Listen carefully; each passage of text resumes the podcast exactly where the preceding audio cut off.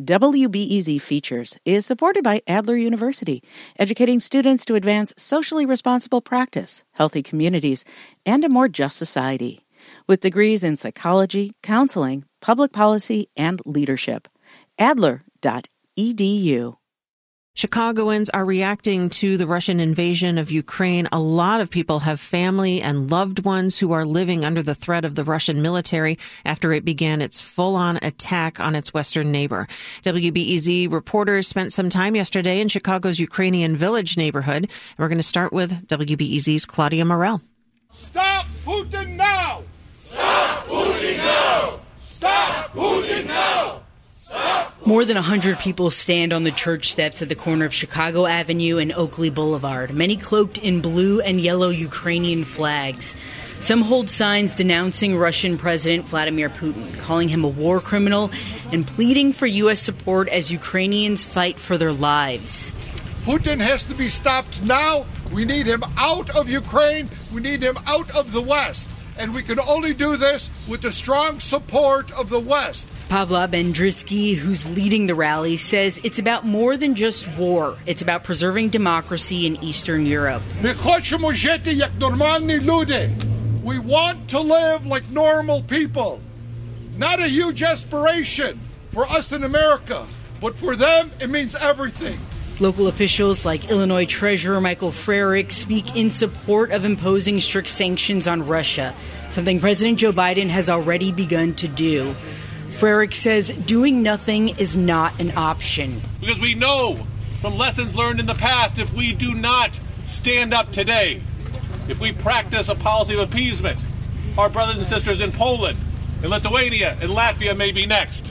We need actual support, not just the words, not just prayers. Andrei Topchi is from eastern Ukraine, where he says his friends and family are now living under the threat of Russian occupation. And they're f- being forcibly drafted in, uh, to fight for Russian military.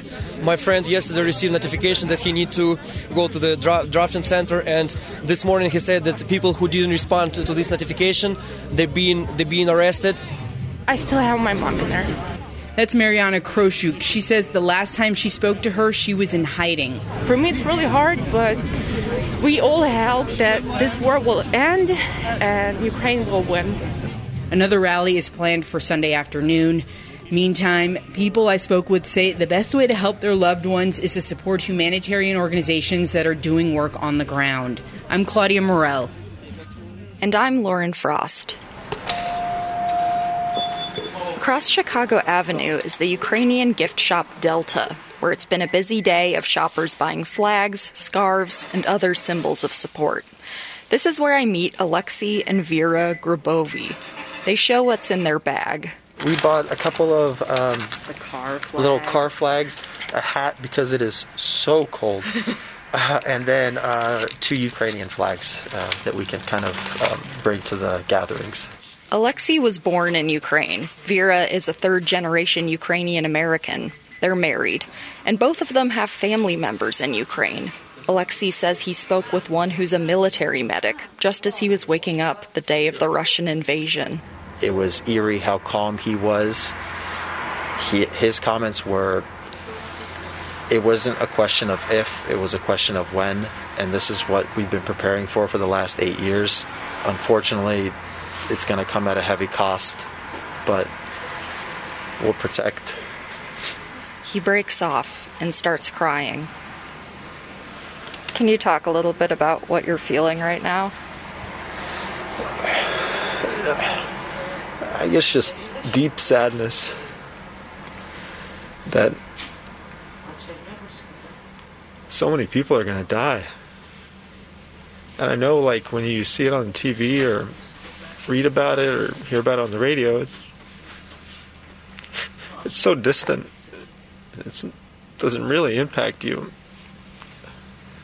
But man, it, it really is just people just dying because of. Could have been you. It could have been you, adds Vera.